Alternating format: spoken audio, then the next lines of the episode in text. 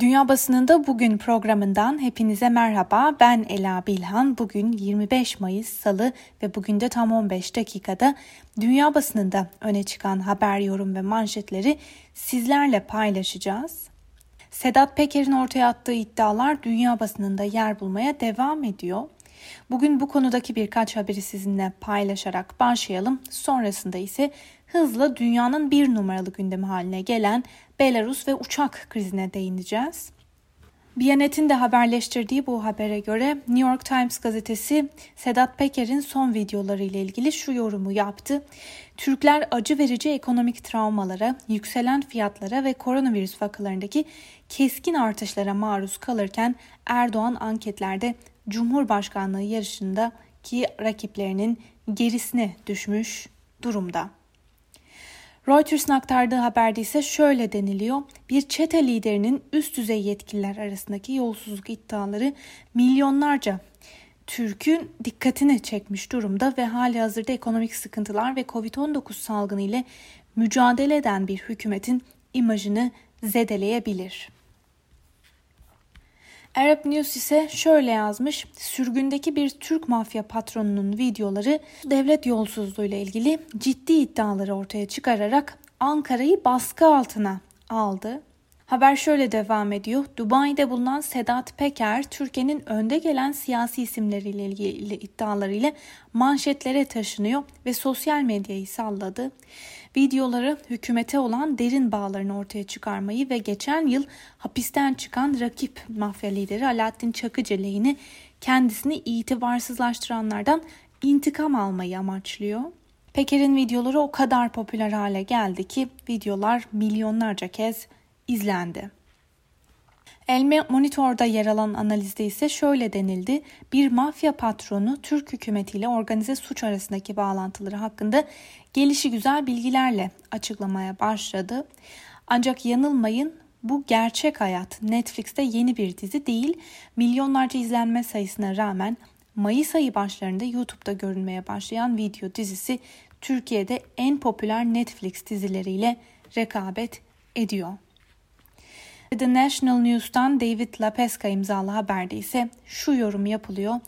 Türkiye'nin kötü habercisi viral oldu. Muhteşem Yüzyıl gibi sevilen dizileri ve pembe dizileri unutun. Türkiye'nin yeni viral video heyecanı Sedat Peker'e merhaba deyin ifadeleri kullanılmış. Kurgusal bir mafya dizisi olan The Sopranos'a atıfta bulunuluyor ve masum okul çocuğu saç stili, açık yakalı gömleği ve dönen gümüş kolye uçlarıyla bir adam sadece masada oturup bu diziler kadar ünlü oldu yorumu yapılıyor.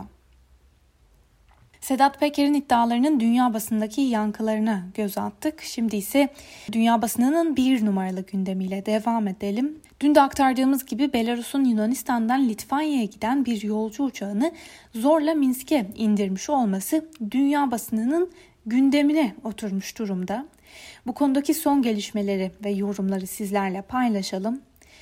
Öncelikle şunu söyleyelim. Muhalif gazeteci Roman Protasevic'i gözaltına almak için kendi hava sahasına giren bir yolcu uçağını zorla indiren Belarus'a yönelik tepkiler artıyor. Belarus'un İrlanda Hava Yolu firması Ryanair'e ait yolcu uçağını zorla indirmesinin batılı güçler tarafından devlet eliyle hava korsanlığı olarak tanımlayıp kınanması üzerine bazı hava yolu şirketleri Belarus hava sahasını kullanmaktan kaçınma kararı aldıklarını açıkladı. Bu konuda New York Times bir haber paylaştı. New York Times'a göre mevcut tabloda tüm ülkelerden ortak kınama açıklamaları gelirken Belarus yalnız kalmış gibi gözüküyor. Bazı ülkeler uçuş yasaklarını devreye soktu bile. Belaruslu muhalif bir gazetecinin içinde olduğu tarifeli bir uçağın zorla indirilmesi Doğu Batı geriliminde yeni bir zirve noktası yarattı. New York Times bir diğer haberde ise uçuş yasaklarının detaylarını aktarıyor. Avrupa Birliği ülkeleri Belarus Hava Yolu firması Balevya'nın Avrupa'daki havalimanlarını kullanmasını yasaklayabilir. Peki bu uçuş yasakları hava yollarını nasıl etkiler? Bazı analistler Avrupa ile Asya arasında uçarken Belarus hava sahasını kullanmamanın maliyetli olabileceği konusunda uyarıyor. Voice of America ise bu konuda aktardığı haberde şu ifadelere yer vermiş. Belarus hava sahasından uzak durmak, uçuşları yavaşlatmanın yanı sıra hava yolu firmaları açısından maliyetleri arttıracak bir adım olur. Bu adımı atacaklarını açıklayan birkaç havayolu firması dışında başka firmaların zorunlu tutulmadıkça aynı yöntemi izleyip izlemeyecekleri netlik kazanmış değil. Öte yandan Avrupa Konseyi Başkanı Charles Michel olayın uluslararası bir skandal olduğunu söyledi ve Avrupa Birliği'nin 27 üyesinin yaptırımlar üzerinde anlaşmaya varmasını umduğunu söyledi. Belarus'a yaptırım kararının oy birliğiyle alınması gerekiyor. Ancak yine de batılı ülkelerin Belarus'a yapacağı misillemenin kapsamının sınırlı olduğu da gözleniyor. Washington Post ise bu konudaki haberinde şöyle diyor. Avrupa Belarus'a yaptırım uygulama konusunda hemfikir ancak bazı ülkeler Belarus'u kınamayı sürdürürken e, Avrupa'yı eleştirenler ise Batı'yı benzer taktikler uygulamakla suçluyorlar. Almanya'da yayınlanan Die Welt gazetesi başka bir noktaya dikkat çekiyor. Doğrudan aktaralım. Belarus'un diktatör lideri Lukashenko'nun Ryanair'e ait bir yolcu uçağını zorla indirmiş olması Rusya'nın işin ne kadar içinde olduğu sorularını da beraberinde getirdi. Şu ana kadarki ilk bulgular Kremlin'in işin içinde olduğunu gösteriyor. Rusya'da yayınlanan Moscow Times'ın bugün en önemli gündemi de Belarus'un neden olduğu bu kriz. Moscow Times'ın bu konudaki değerlendirmesini de sizinle paylaşalım. Uçak krizinin ardından Belarus lideri Lukashenko Rusya'nın sorunlu ortağı haline geldi. Uzmanlar Ryanair uçuşunun başkent Minsk'e zorunlu iniş yapmasının ardından Moskova'nın süreç boyunca sessiz kalmasını dikkat çekici buluyorlar. Analistler Moskova'nın sessizliğinin Putin'in kararsızlığından kaynaklandığını dile getiriyorlar. Rusya hükümeti yüksek ihtimalle yaz aylarında ABD Başkanı Joe Biden ile zorlu geçmesi beklenen bir zirvede bir araya gelecekler. Ancak bu zirve öncesinde Batı ile sert bir gerilim yaşamak Rusya'nın da işine gelmez. Bu durumda Lukashenko'nun son hamlesi Putin için tatsız bir sürpriz olmuş olabilir. Öte yandan Russia Today'in yazı işleri müdürü Margarita Simonyan, Lukashenko'nun oynadığı oyunu olumlu ifadelerle değerlendirdi. Yaz aylarında ABD ve Rusya'nın bir araya geleceği bu zirve konusunda İsviçre basını dikkat çeken bir iddia ortaya attı. İsviçre'de yayınlanan Tages Anzeiger gazetesi ABD Başkanı Joe Biden ve Rusya Cumhurbaşkanı Vladimir Putin arasında yapılması planlanan ilk zirvenin İsviçre'de, Cenevre'de olacağını öne sürdü. Haberde 15-16 Haziran'da İsviçre'nin Cenevre kentinde bu zirvenin yapılacağı iddia ediliyor. Gazete güvenilir kaynaklara dayandırdığı haberinde bir ABD heyetinin zirveye hazırlık amacıyla Cenevre kentine gittiğini bildirdi. Fakat şu ana kadar İsviçre Dışişleri Bakanlığı bu haberle ilgili bir yorum yapmadı. Öte yandan Kremlin'in müttefiki Belarus'un son uçak hamlesi ve burada muhalif bir gazetecinin gözaltına alınması Batı ve Rusya ilişkilerini etkileyen son olay oldu. Amerikan basınında öne çıkan haberlerle devam edelim. Voice of America Rusya'ya göre ABD nükleer anlaşmaya uymuyor başlıklı bir haber paylaştı. Moskova ve Washington anlaşmayı nükleer anlaşmayı geçtiğimiz Şubat ayında uzatmıştı fakat Rusya Dışişleri Bakanlığı Washington'ın yeni START nükleer silahların indirimi anlaşmasını uygulaması ile ilgili endişelerini dile getirdi ve ABD'nin fırlatma rampası ve bombardıman uçaklarının sayısını kararlaştıran sınırı aştığını belirtti. New York Times'ın aktardığı bir haberle devam edelim. New York tamamen yüz yüze eğitime geçiyor. New York'ta okulları tam kapasite açma kararı kentte ve ABD genelinde kitlesel aşılama çabaları kapsamında aşılanan kişi sayısı arttıkça vakaların istikrarlı olarak azalma eğilimine girmesi üzerine alındı. Bültenimize İngiliz basınıyla devam edelim. İngiliz basını ABD'de yapılan bir anketin çarpıcı sonuçlarını paylaştı. ABD'de yapılan bu anket Cumhuriyetçi partilerin çoğunun hala 2020 başkanlık seçimini eski ABD Başkanı Donald Trump'ın kazandığına, Joe Biden'ın ise yasa dışı oy verme gibi yollarla seçimi çaldığına inandığını gösterdi. The Guardian'ın paylaştığı habere göre Reuters ve Ipsos'un yaptığı 17-19 Mayıs tarihleri arasındaki anket Cumhuriyetçi Partililerin %53'ünün bugün gerçek başkanın Trump olduğunu düşündüğünü gösterdi. Trump'ın gerçek başkan olduğunu düşündüğünü belirten Demokrat Partililer %3, tüm Amerikalılar arasında ise bu oran %25 çıktı. Aktardığımız bu anket sonucunun ardından The Guardian'da öne çıkan bir diğer haberi sizlerle paylaşalım. İngiltere'de yayınlanan The Guardian gazetesinin bugünkü manşetinde Covid-19'a bağlı ölüm oranları var.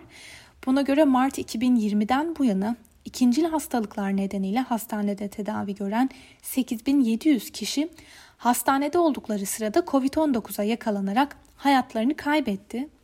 Bu da tedavi için hastaneye başvuran her 10 kişiden 3'ü anlamına geliyor. Eski Sağlık Bakanı Jeremy Hunt rakamları yıkıcı olarak nitelendirdi.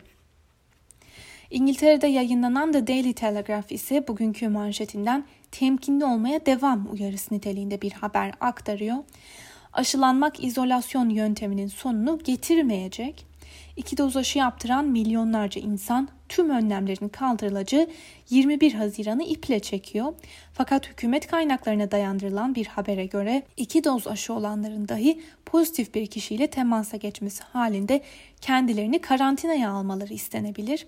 Fakat gazeteye göre bu tür uygulamaları devam ettirmek normalleşme sürecini büyük ölçüde baltalar. Almanya'da yayınlanan Tagesspiegel gazetesinin gündeminde Eylül ayında Yeşiller Partisi'nin başbakan adayı olarak yarışacak olan Annalena Baerbock var. Buna göre Baerbock'un daha önce açıklamadığı halde ek gelir kazandığı ortaya çıktı. Gazete bu konuda aktardığı haberde doğrudan şu sözleri kullanıyor. Baerbock'un ahlaki değerleri Yeşilleri alt üst etti. Yeşiller seçimlerde bunun etkisiyle başarısız olursa bu kendi neden oldukları bir sorun olacaktır. Yeşillerin şansölye adayı Baerbock açıkça itibarını bir günde kaybetti. Fransa'da yayınlanan Le Monde gazetesinin gündeminde ise hükümetin ekonomiye desteği var. Hükümet bir süre daha ekonomiye destek verileceğini açıkladı. Tüm dünyayı etkileyen sağlık krizi, belirsizlikler ve cumhurbaşkanlığı seçimleri karşısında hükümet bedelin ne olursa olsun ekonomiye desteğin süreceğini açıkladı. Ancak yine de Haziran ve Eylül ayları arasındaki dönemde acil yardımlar kademeli olarak kesilecek. Fakat okul yılının başında herhangi bir türbülans engellemek için önlemler yazın sonrasında da devam edebilir yorumu yapılıyor Le Monde gazetesinde. El Cezire'nin gündemdeki haberle devam edelim. Mali'de ordu iki yıl sonra tekrar darbe yaptı. Mali'de devlet başkanı, başbakan, geçiş konseyi başkanı ve savunma bakanı gibi üst düzey yetkililer askeri üsse götürülerek gözaltına alındılar. Mali'de yapılan askeri darbenin ardından başta Birleşmiş Milletler olmak üzere Batı darbeci orduyu kınıyor. Suudi Arabistan'da yayınlanan Al Arabiya'nın yorum köşesinde İsrail-Filistin arasındaki çatışmanın sonuçları değerlendiriliyor. İsrail-Gazze çatışması yalnızca Hamas, İran ve İsrail'in aşırı sağına hizmet etti. Yalnızca onlar kazandı. Bölgede şimdilik ateşkese varılmış olsa dahi sonuç ve süreç her iki tarafın halkları için de olumsuz oldu. Filistinlilerin yaşamları ve bölgesel barış süreçlerini baltalayan tüm bu süreç İsrail için de zaten iyi sonuçlanamazdı. Ve son iki haberimiz İran basınından Pars Today, İsrail-Filistin arasındaki çatışmaların ekonomik hasarını dikkat çekiyor. Doğrudan aktaralım. 11 günlük savaş Gazze ve İsrail rejimi için ekonomik boyutta hasar ve zararlara yol açtı. Filistin Enformasyon Ofisi, İsrail'in Gazze saldırılarından dolayı 322 milyon dolar hasar meydana geldiğini bildirdi. İsrail Maliye Bakanlığı'ndan bir yetkili ise Filistin ile İsrail rejimi arasında yapılan ateşkes sonrasında 12 günlük savaşın hasarının 2014 yılındaki 51 günlük savaşın yol açtığı hasardan daha fazla olduğu ve 2 milyar doların üzerine çıktığını, oysa 2014 yılındaki savaşın süresinin son savaştan 4 kat daha fazla olduğunu söyledi. Sonuç itibariyle bu savaş İsrail'in ekonomisi için birçok olumsuz etkilere yol açtığı gibi ekonominin büyümesini de önemli oranda etkileyecektir. Ve son olarak Japon basınına göz atalım. Geçtiğimiz yıl koronavirüsü salgın nedeniyle ertelenen ve bu yıl yapılması için hazırlıkların sürdüğü olimpiyat oyunlarının düzenleneceği Japonya'da aşılama faaliyetlerine hız verildi. Japonya'da hükümet olimpiyat oyunlarının başlayacağı 23 Temmuz tarihi öncesinde özellikle yaşlı nüfusun aşılanmasını tamamlamayı hedefliyor. Sevgili Özgürüz Radyo dinleyicileri, Japon basınından aktardığımız bu son haberle birlikte bugünkü programımızın da sonuna geldik. Yarın aynı saatte tekrar sizlerle olacağız. Şimdilik hoşçakalın.